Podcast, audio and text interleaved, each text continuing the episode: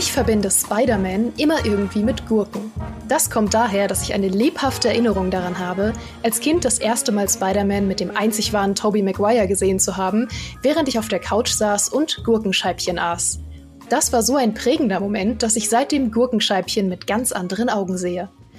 Und obwohl Tobey Maguire natürlich der einzig wahre Spidey ist, darüber müssen wir gar nicht diskutieren, gibt es da draußen noch eine Menge anderer Versionen von ihm und eine von ihnen habe ich heute in diesem Podcast sitzen. Mein heutiger Gast ist der unbestritten größte Marvel-Experte jenseits von Planet 0259S. Er hat eine panische Spinnenangst und besitzt zwei unerhört nackte Nacktkatzen. Herzlich willkommen, Wally. Schön, dass du da bist. Was spielst du so? Es war mal wieder eine hervorragende Anmoderation und die hat mir wirklich, wirklich, wirklich viel äh, zum Entpacken gegeben. Auf jeden Fall, hallo Geraldine, äh, vielen Dank, dass du mich mal wieder zu deinem wunderbaren Podcast einlädst. Und ja, ich glaube, die Anmoderation hat schon durchblicken lassen. Dieses Mal geht es um Spider-Man. Es geht um Spider-Man und bevor ich dich jetzt gleich mit Fragen löchere, gibt es noch ein kurzes Wort vom Sponsor dieser fantastischen Folge. Meine Damen und Herren, bleiben Sie dran.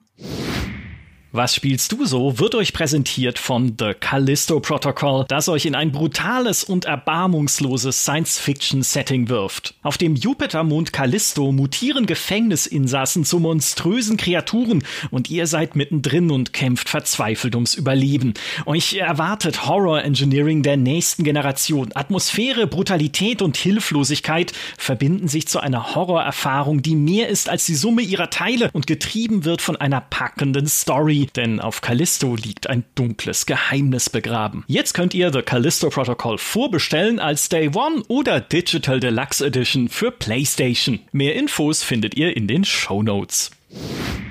Ich habe ja gehört, du bist gar nicht der größte Spider-Man-Fan, was eine absolute Schande ist. Hat diese Version von Peter Parker im aktuellen Spider-Man-Spiel dich umgestimmt? Also es passt ja eigentlich ganz gut, weil du hattest ja im Vorgespräch noch gemeint, äh, dass ich zu Beginn wahrscheinlich was absolut Inkompetentes sage. Aber im Endeffekt äh, hast du jetzt den Job für mich schon erledigt, äh, mir etwas Inkompetentes zuzuschreiben. Aber ja, es stimmt, ich bin echt nicht so der größte Spider-Man-Fan. Also ich tue mich ein bisschen schwer, das auszumachen, woran genau es liegt. Ähm, ich meine, in meiner Kindheit und beziehungsweise in meiner Jugend hat mich Spider-Man auch äh, sehr stark begleitet. Und ich meine, es gab Kinofilme, es gab Animationsserien, es gab Comics, es gab Videospiele. Mhm. Aber irgendwie ist der Funke bei mir nie so recht übergesprungen. Klar, ich mag Marvel, ich mag eine Menge Marvel-Helden und ich finde auch Spider-Man per se nicht so schlecht. Aber es gibt halt auch einfach Marvel-Helden, die ich sehr viel lieber mag als Spider-Man. Trotzdem hat mich halt das Insomniac-Spiel, das ja ursprünglich 2018 rauskam und eben jetzt auf dem PC endlich gekommen ist, das hat mich ziemlich umgehauen. Was hat denn, und das ist jetzt super schwer zu formulieren, weil es ist sehr schwer, über Spider-Man zu reden und Spider-Man-Inhalte, denn die heißen alle Spider-Man. Was hat Spider-Man, der Charakter, denn im aktuellen Spider-Man-Spiel Spider-Man auf dem PC ursprünglich für die PlayStation geschafft, was andere Spider-Mans in anderen Spider-Man-Versionen für dich nicht geschafft haben? Also ich glaube, schon mal im Bereich der Videospiele ähm, hat Spider-Man das Alleinstellungsmerkmal, dass äh, Spider-Man ähm, eben auch nicht nur um Spider-Man geht, sondern auch um Peter Parker. Also das finde ich eigentlich ganz schön, weil das haben wirklich sehr viele vorangegangene Videospiele, die sich halt eben um Spider-Man gedreht haben, sträflich vernachlässigt. Das macht halt den Charakter einfach sehr viel mehr nahbarer und nachvollziehbarer beschert halt ihm auch sehr viel mehr Facetten, was halt andere Spiele zuvor nicht gekonnt haben. Also das ist halt immer so, okay, ähm, Peter Parker und Spider-Man ist ja der ewige Struggle. Wenn es dem einen gut geht, dann geht es meistens dem anderen schlecht. Und wenn es dem anderen gut geht, dann geht es den anderen wieder schlecht. Das ist halt immer so dieses, dieses Balancing, dass äh, Peter Parker beziehungsweise Spider-Man halt seine zwei Leben unter einen Hut kriegen muss. Und ich finde, das macht halt auch schon mal das Spiel sehr, sehr gut. Und ähm, dazu will ich halt auch noch sagen, ich spiele ja eigentlich alle meine Spiele immer in der Originalsynchronisation. Ähm, und Juri Löwenthal, der ja auch in dem Spiel nicht zum ersten Mal äh, Spider-Man vertont, macht da wirklich einen fantastischen Job. Also das ist vielleicht tatsächlich wirklich meine liebste Spider-Man-Interpretation, auch wenn ich absolut nichts gegen ähm, Tobey Maguire, Andrew Garfield oder Tom Holland sagen möchte. Ui, okay. Äh, heftiges Statement. Wir können auch einfach den restlichen Podcast jetzt nur darüber diskutieren, was die beste Spider-Man-Version ist. das stimmt. Du hattest ja schon gemeint, Tobey Maguire ist deine Liebste. Es ist nicht meine Liebste, es ist die objektiv beste Valentin. Also da müssen okay. wir gar nicht drüber reden. Nee, aber ich, ich finde das spannend, weil es ist natürlich was anderes, wenn man einen Charakter in einem Spiel kennenlernt, auf eine sehr, sehr interaktive Weise, als wenn man einen Charakter in einem Film kennenlernt. Vor allem, wenn sie ja wirklich dafür sorgen, dass man sowohl Spider-Man als auch Peter spielen kann. Mhm. Wie sieht das spielerisch denn aus, wenn man zwischen diesen beiden Rollen so ein bisschen switcht? Ähm, also es gibt ja nicht allzu exzessive ähm, spielerische Abschnitte als Peter, ähm, aber man darf halt da zum Beispiel so ein bisschen ähm, in einem Labor ein paar wissenschaftliche Rätsel lösen, sich vor allem halt mit anderen Personen unterhalten, interagieren oder halt hilft auch irgendwie Tante May bei einer obdachlosen Unterkunft aus.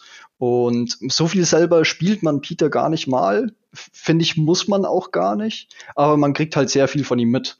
Eben mhm. über Cutscenes, Gespräche und dass halt die, da die beiden Persönlichkeiten sehr viel stärker ineinander übergehen ähm, während es, keine Ahnung, meiner Meinung nach in Filmen schon immer ein bisschen einen härteren Cut zwischen den beiden Persönlichkeiten gibt, zumindest meiner Meinung nach. Mhm.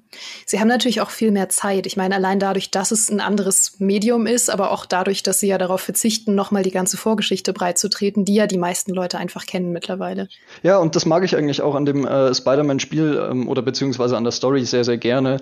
Ähm, es hält sich halt nicht damit auf, dass es irgendwie schon wieder die Origin-Story ähm, erzählt, die man ja jetzt wirklich schon in- und auswendig kennt, äh, sondern nimmt halt eigentlich die Ausgangssituation, die eben altbekannt ist und führt die in eine neue Richtung. Also Spider-Man ist da schon seit acht Jahren als Verbrechensbekämpfer unterwegs und ähm, deswegen gibt's halt auch klar bekannte Figuren, aber völlig neue Dynamiken, die man jetzt in vielleicht in den Filmen oder in den Comics ähnlich hatte, aber eben nicht genau so. Wenn du schon die Richtung ansprichst, ich muss sagen, wen ich mit gemischten Gefühlen sehe, ist MJ in dem Spiel. Mhm. Ich finde prinzipiell gut, dass sie versuchen, ihr auch eine spannende Agenda zu geben als irgendwie Journalistin und dass sie auch spielbare Abschnitte bekommt.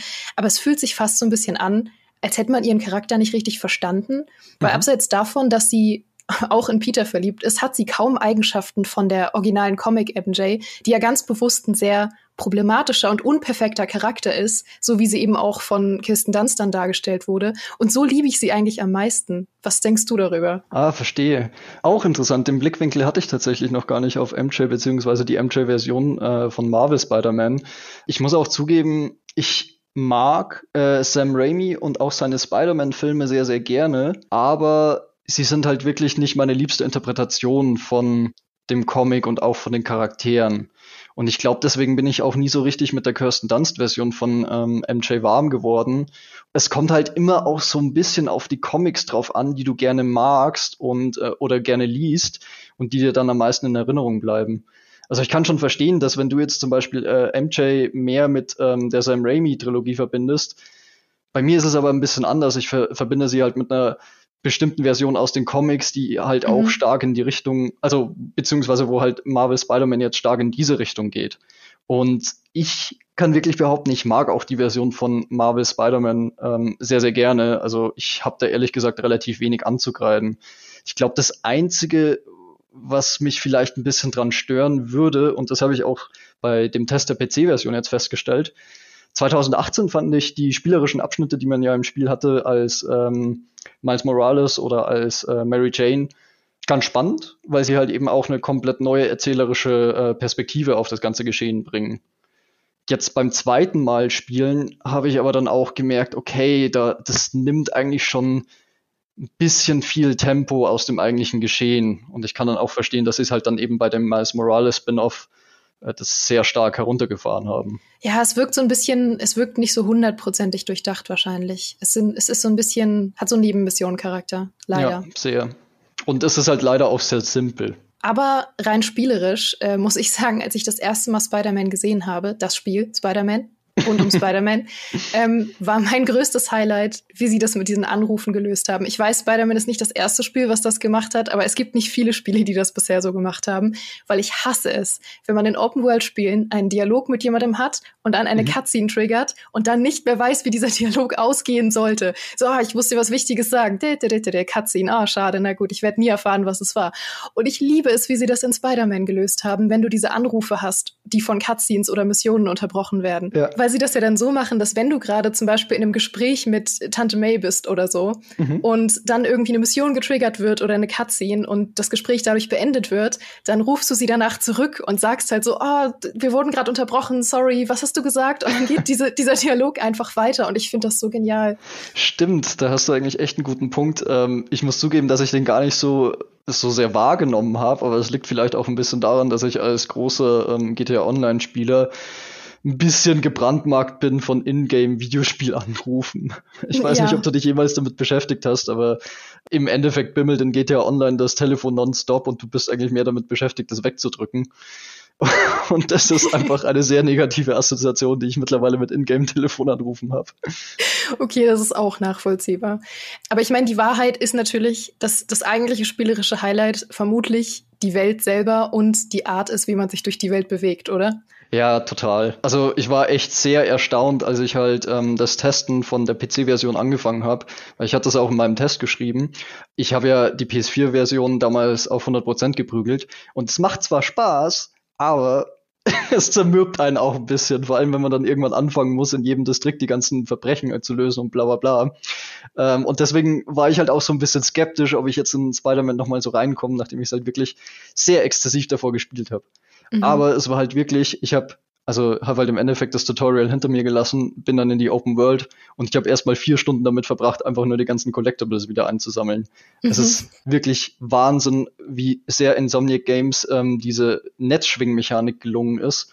Und klar, per se ist jetzt vielleicht New York nicht unfassbar gut mit ja, unfassbar lebendig oder immersiv gestaltet, aber dafür wirklich sehr, sehr vorlagengetreu. Das reizt oder über oder begeistert mich halt noch mal einen Ticken mehr, weil ich war vor ein paar Jahren tatsächlich auch mal persönlich in New York. Und wenn du da dann so den so den direkten Vergleich zwischen der echten Welt und dann der Spielwelt hast und ich irgendwie an die Orte wieder hin kann äh, oder beziehungsweise aus einer ganz anderen Perspektive beobachten kann, äh, die ich halt schon mal gesehen habe, das ist echt ein sehr einmaliges Spielgefühl. Das hatte ich bis jetzt eigentlich nur bei ähm, GTA 5 oder ähm, Fallout 4 tatsächlich. Mhm, das glaube ich. Vor allem, weil man es ja wirklich nicht gewohnt ist, in so einem, sag ich mal, realistischen Stadtsetting anders unterwegs zu sein als mit dem Auto oder zu Fuß. ja, das stimmt. Dann, Wally, war das sehr kompetent. Ich möchte mich entschuldigen, dass ich dir im Vorgespräch vorgeworfen habe, du würdest was Inkompetentes sagen in diesem Podcast. Ja, ich, ich habe es dabei so sehr versucht. Nicht mal das kannst du. Nicht mal was Inkompetentes kannst du sagen. Ach, Wally. Verdammt. Nein, es war sehr schön, dass du heute noch mal da warst. Ich habe dich immer. immer gern da. Vielen Dank, vielen Dank. Dann äh, gibt es zum Abschluss jetzt wie immer ein bisschen gegenseitige Review-Liebe. Nämlich hat uns Sven Tastisch auf iTunes geschrieben, so unglaublich gut, der beste kurze hörbare Snack, um zur Arbeit zu fahren. Ein Wunsch, mehr davon. Vielen, vielen Dank, Fantastisch, für diese fantastische Review und die perfekte Überleitung zu meiner Abmoderation. Nämlich hoffe ich, ihr hattet jetzt wie immer ein famoses Frühstück, einen sicheren Weg zur Arbeit und lasst mich zum Abschluss noch sagen, schnapp sie die Tiger.